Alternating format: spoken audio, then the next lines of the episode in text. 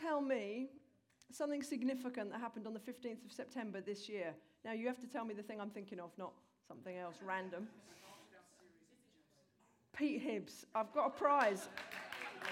I haven't got a prize, I forgot the prize.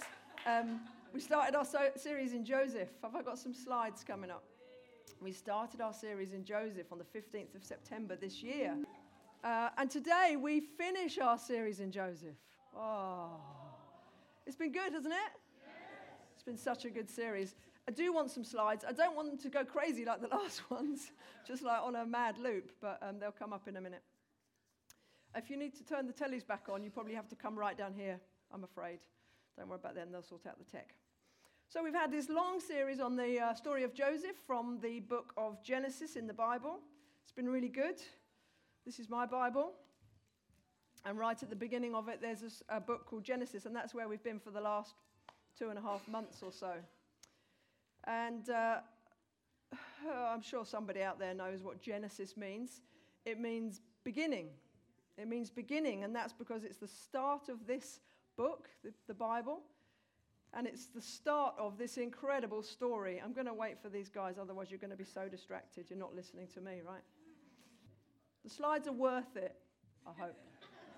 I hope so. They just help. They help you. They certainly help me. So, okay, so it means beginning, and that's where this story, this book starts. Is Genesis the beginning? It means beginning, and the story that we've read about in Joseph and the story that this whole book is about is a story of rescue. All right, and rescue is a, there's another word that is a bit like rescue, and it's salvation. There we go. Let's just click on. Look, Genesis means beginning. Okay, we've done that, we've covered that. It's a story about rescue. It's also another word for rescue, salvation, which is a bit of a Christian sounding word, isn't it? It's in the Bible a lot, but basically it just means rescue. It just means somebody needs rescuing and they get saved. They're saved from their predicament. That's what salvation is. And this whole book is about that. It's about rescue, it's about salvation. You know the phrase, the Morse code for help is a SOS, right? Save our souls, save us, help us, rescue us. And we're going to look at what that means. And so, for some of you, you may not have been around for the last couple of months. Some of you I know have and have listened diligently to every sermon and even caught up online if you've missed them. But, oops, some of you haven't. But for the benefit of some of you, I'm going to run through the story so far quite quickly. So stick with it because I'm just going to give a quick recap. Don't want to spend loads of time on it, but it's helpful. Okay, so this is the story of Joseph. Correct me at any point if I get something wrong. Okay, listen up. But so we start off uh, with a 17 year old boy called Joseph. He's uh, the young 11th son of 12, so he's a young boy, he's only 17, uh, and he has dreams about being great and about his family bowing to him. He's his dad's favorite, and his brothers hate that. Okay, we started with that, didn't we? His father is Jacob, also known as Israel, who is the man, one man in a line of many who God calls to lead a family that he's going to bless and make a great blessing to the world. That's where we start. So these brothers, they hate Joseph, they think he's full of himself, they're a wicked and dysfunctional lot, and they sell him uh, to traders on the road. They get rid of him. They don't like this daddy's boy. And they tell Jacob he's been killed by a wild animal. Uh, so poor Joseph is sold at the age of 17 into slavery. And although enslaved, we're told God was with him, and he gains the trust of his master Potiphar, and he's given great influence and an important position in his household. But life throws him a bit of a spanner, as it is wont to do, and uh, Potiphar's wife falsely accuses him of sexual assault. He gets banged up in prison. Uh, he hasn't done anything wrong, but he's sent to prison. But we read that in prison, God is with him. And again, he elevates him he has this position of importance in the prison and he's very influential. God is with him and God enables him to interpret the dreams of a couple of guys he meets in prison. And he thinks, oh, hey, this is my ticket out of here. Unfortunately, life throws him a bit of a spanner. It doesn't work out the way he hopes and he ends up just languishing in jail for years more. He gets forgotten. But, we're told, God was with him. He interprets uh, the dreams of the king of Egypt, or Pharaoh as he's known and that is his ticket out. Uh, and Pharaoh gives him this incredible job. Essentially, he's like prime minister, governor of the whole nation of Egypt, very important guy. What a turnaround. Yeah? And in this position of governor of Egypt, he, uh, he uh, achieved this incredible feat of administrative genius. and he, he saves Egypt and many other nations from famine, from starvation. He's incredible. He does an incredible job. He serves the nation. It's not even his nation. And he does this incredible thing. And then in this famine, we read these brothers come from far away. Remember this part of the story? And they bow to this important guy in Egypt, who's Joseph, and they ask for food. They say, We need saving. We need a rescue plan because we're, we got no food where we come from. And they come to buy food. And he saves them, he gives them what they need. They don't know he's the brother they betrayed and sold. He forgives them. They're restored to one another. His, his dear father comes to meet his long lost son. It's an incredible reunion. All is well. Remember, Chris, if you were here last week, kind of the summary, the, the, the ending of this story is like the ending, he said, of the whole of Genesis. Go back and listen to that online if you missed it. And what we read is that Jacob, the dad, then dies at a good old age, which is everybody's aim. You read the Old Testament, that is what they're aiming for. Dying at a good old age, being taken to their fathers, by which they mean basically dying and joining people in death, but they want to live a good long life. Jacob does that, he dies. And then this happens. Um, the brothers then get worried that now old Jacob has gone, they could be in for it with Joseph. Okay, they think, uh uh-uh, uh now our dad's gone, Joseph's not going to be so bothered about us. We could be in trouble here. He might want to pay us back for what we did to him.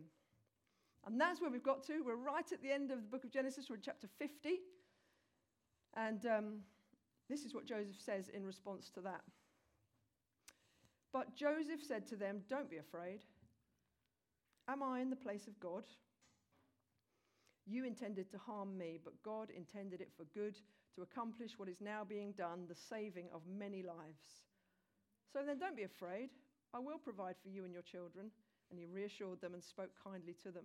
And they heaved a sigh of relief, it says. It doesn't say that bit, but they did. They thought, oh, wow, it is real. He is actually for us, despite the fact that Jacob has gone.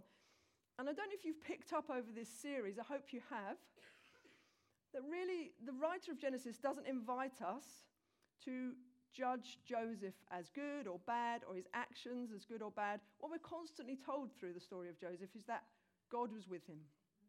We read that refrain over and over again. The Lord was with him. And what we've seen and what we've tried to bring out through this series is that God had a plan. So God had a plan for the rescue of the nation of Israel. And we're not meant to look at Joseph as the answer. We're meant to see that God is at work and he uses Joseph. And Joseph sees that. He says here, doesn't it? Am I in the place of God? I'm not God. I didn't do this. God had a plan. He intended it for good, even though you messed up royally. Even though you got it wrong, God had a plan. God used Joseph, but Joseph is not our example. We're not meant to look to Joseph as the hero. We're meant to see that Joseph, even himself, saw, I'm just being used. I'm just a tool in God's hand. I'm just going to go aside just for a minute. Um, so stay with me. We'll come back to the story in a moment. But there is a there is something that Joseph does right towards the end of this story. It's in chapter 47 that causes some people to um, actually think Joseph is not as great as you think. And that is this there's a bit of a contentious issue in chapter 47 where the famine is getting so bad in Egypt. People are coming to buy food and they're bringing all their silver, they're bringing every, all the money they've got. And it gets to the point where they run out of money. So they come to Joseph and say, We've got no money left, we're starving. Can we buy food with our livestock? Can we sell you our animals? Essentially, our only way of living and making a living. We, will sell it to you to buy food. And he, he takes it. And they come to the point they run out of money, they run out of livestock. Egypt is starving. They don't know what to do. They come and they say, Well, um, essentially, we'll sell everything we've got to you just so we can survive. Uh, and they sell their land, all they have, their land, you know, the family's land. They come and Joseph says, Yeah, I'll take it. And he buys for Egypt all the land from all the people in, in return for food. And he gives them seed to sow so they can grow food. And even then, he imposes a 20% tax on everything they grow. Now, some commentators, some people I've read, have said this just shows that he's not the golden boy you think he is, right? His economic policies seem pretty harsh. And he leaves Egypt, essentially the people of Egypt, enslaved, you could say, to the government, c- completely beholden. Others would see these Joseph's actions as just shrewd, successful way of doing business. He's looking after his master, Pharaoh's interests. And actually, in the process, he's saving all these people from starvation as well. Whichever way you read that, go away and have a look at it. I want to mention it because it's there. But what it, to me, to make any difference, the point of this story is Joseph is not the hero.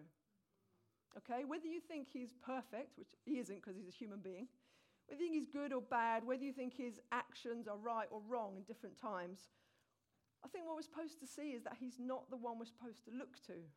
Yeah, he's not the hero of the story. God is at work and he's using people and means whatever he will to achieve his plans. And that is the story of this book from start to finish, yeah?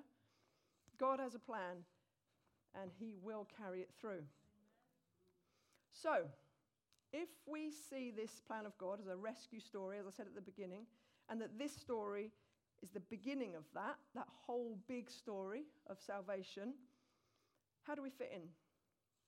How do you fit in? How do you see yourself in that story? And I know that for some people here, you're, you're old hands at this. You've been coming to church for decades and decades and hearing the Bible, and some of you not so much. You may feel really at home, like Tim shared earlier, or you may be a bit unsure. You may, be, you may have a million quid in the bank, or you may be skint. You, you may be, you come from all different walks of life with different experiences, but let me tell you, you do fit in this story. And I'm going to tell you how. So many of the people Chris spoke about last week, and apologies if you weren't here, people like Adam, uh, Noah, Abraham, Isaac, they remind us a bit of our flaws, don't we? Sometimes we look at them and we see ourselves because they are flawed people. Yeah? But the other thing they remind us of, as I've already said, is God's faithfulness to his plan, regardless of them. He uses them in spite of them. They, point, they show us, we look at them and we, it's like looking in a mirror. It's like, oh, yeah, I'm a human being. I'm flawed and I mess up but God is faithful to his plan. But the other thing that they do is they serve to point us to someone who doesn't have flaws, who is the ultimate rescuer. And you can look at lots of these characters in the Bible, particularly as we've seen in Genesis, and see actually there are things that are meant to remind us, I believe, of the one great rescuer who has no flaws, the one who comes to effect your rescue and my rescue. Here's a quote from um, a guy called Erik Raymond. When we collect the details of Joseph's life, we see a glorious reflection that closely mirrors another life we are so intimately familiar with. This is not because Joseph was Jesus' favorite Bible hero he wanted to emulate. It's because God is sovereign and he has been laying the tracks for the glory of Christ throughout redemptive history. In other words, all through the stories of Genesis and beyond, there's stories of rescue, aren't there? There's stories of salvation. It's like they're saved again. They're rescued from starvation. They're rescued most often from their own stupidity and sin. But every time there's a story of rescue and salvation, in the same way with Joseph's story, there's something lacking. It's never complete. It always feels like it's, it's enough, but not quite enough, you know? And that's because I believe every story of rescue and salvation we read through those Old Testament passages is like a step or a sign, um, or if you like, like a shadow. You know, the way something casts a shadow. It's like a shadow of the ultimate rescue story, which is what we're going to focus on today. And I want to look at some of the ways that Joseph's story particularly does that. If you haven't guessed already, I hope you have, I'm talking about Jesus. I'm talking about God's ultimate plan to provide rescue and salvation for any and everyone who will come and say, Help. Any and everyone who recognizes their need for a rescuer and a savior, which we're going to talk about. And Jesus, if you don't know these things, then I'm happy. We're going to chat afterwards about that. I can tell you more. But we're going to look at a few things about Jesus that the Joseph story can remind us of. Because Jesus Christ is the only rescuer in this book who is the true hero, right? He's my hero. I know he's the hero of many of you here. We're meant to look to him.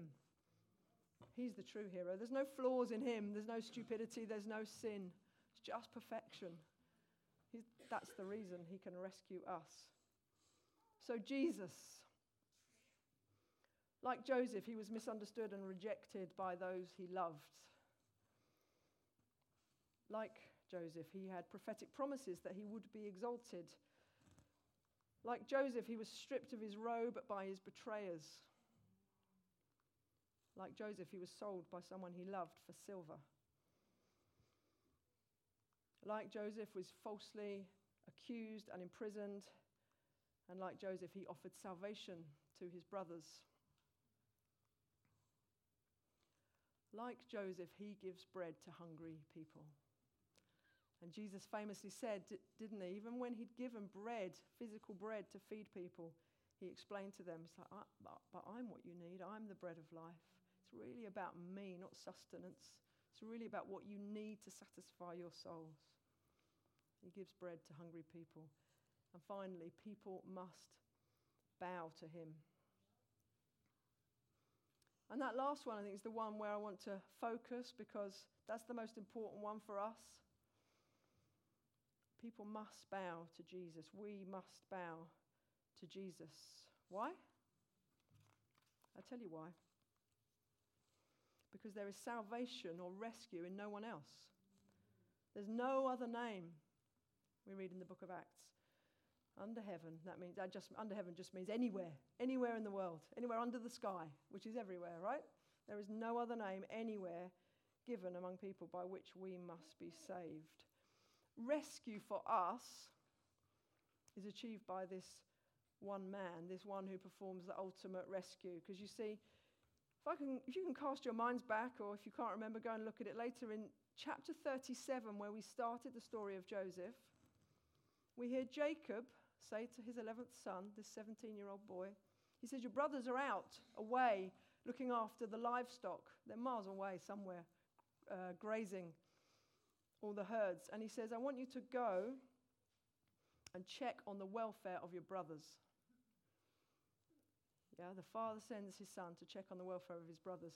And this son, Jesus, there's no comparison between Joseph and Jesus. Jesus is the eternal divine Son of God, but he comes on this mercy mission to check on the welfare of, of his brothers and sisters, of us, doesn't he? The Father sends him, but the Son is, is entirely complicit in that decision. The Father, the Son, and the Spirit are one. We know that the, our triune God, one God, together they hatch a rescue plan like no other. And Jesus, the Son of God, comes to earth, takes on the flesh of a human being in order to see to the welfare of his brothers and sisters, of us. Isn't that amazing? Just like blow your mind again. I know some of this stuff is so familiar. But he comes as a human being, and what does he come to do? He comes to live, he comes to die as a human being, and to rise a victor. To defeat things that actually seemed totally undefeatable death and sin, the power of sin in our lives. And he does that by dying and by rising a victor. And he lives today, doesn't he? He lives today at the right hand of the Father, the Bible says. And we've already heard the scripture this morning that says he's even interceding for us. He's even pleading our cause by the very fact that he is there, that he has risen from death and offers us eternal life and freedom and joy all the things that we need. We need rescuing from this world, don't we? Need rescuing from sin and from our, our destiny, which is death. We need a rescuer, and he comes to do this. So, how do you get, um, how do, you get rescued? How do, you, how do you do that? How do you attain that? And I think, uh, as I already said earlier, that other slide about you know, as we see Joseph's brothers turn up and they're in need, they know they need saving from starvation. What do they do? They bow to this important man and they say, Well, we know we're in need. We know we've got nothing to offer here. We need your help. And that's exactly what we do when we come to the hero Jesus, don't we? We, we must bow. We bow to him. We acknowledge that he is the hero of the piece. Yeah, you know, sometimes you're watching a film or a play or you're reading a book and you're waiting. Who's the hero going to be? Is it going to be obvious? Is it going to be a twist? You know, we've seen through our story, Joseph has been a bit of a hero. I, don't, I think God is the hero in the Joseph story. Joseph certainly plays his part, but, but Jesus is the hero of this piece from start to finish. From the beginning to the end, we're supposed to look and say, yes, that's who the hero is of this story. That's who the hero is of our lives. That's who the hero is of this world. If we already read there's salvation in no other name, there's nowhere else to go for rescue. All we need to do is come and bow to the rescuer, surrender to him. That's what we've done, those of us in this room who are Christians. We've recognized our need for a Savior and we've bowed and we said, Yeah, Jesus, you're the hero of my life. You're the one who I'm going to bow to, surrender to, and live my life around from now till forever. Amen?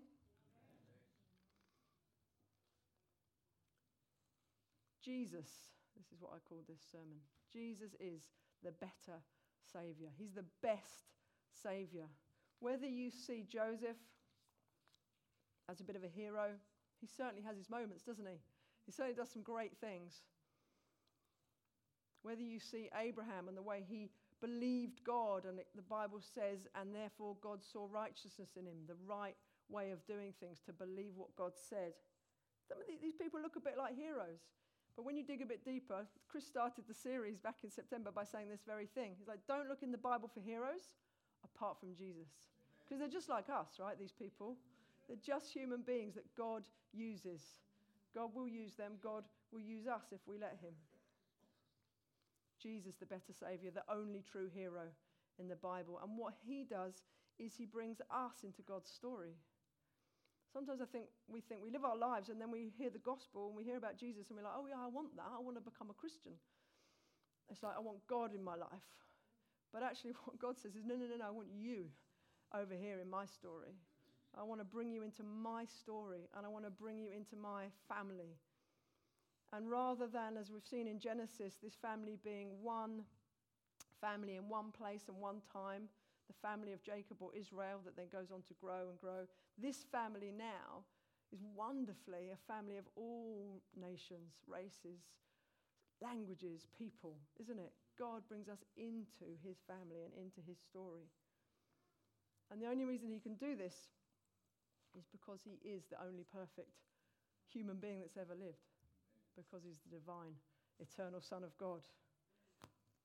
I, I know some of you know this stuff so well, as do I, but it still blows my mind every time I think about this. That Jesus, the better Savior, the one rescuer, all that He's done, all that He enables me to do in being part of His family, in being drawn into what has famously been called the greatest story ever told. This incredible work, the Bible, God inspired, written over hundreds of years, uh, some of it thousands of years old. You know, it's incredible. He brings us into his story. And like Tim has already shared, he brings us into his family. We can be planted somewhere where God is the Father and where Jesus is the hero. Do you like the sound of that? Uh, I'm loving it. I'm loving it. And so there's two, um,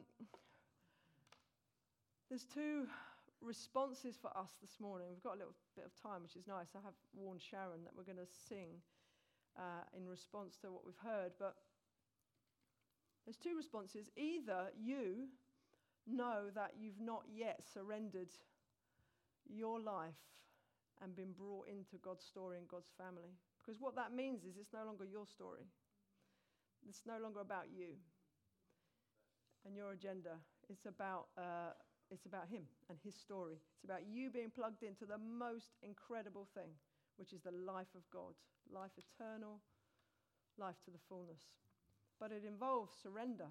As we already said, it involves bowing to, to, to Jesus, the eternal Son of God. It involves laying down our agendas and ourselves, and in return, we get the best package. We get life eternal. We get freedom.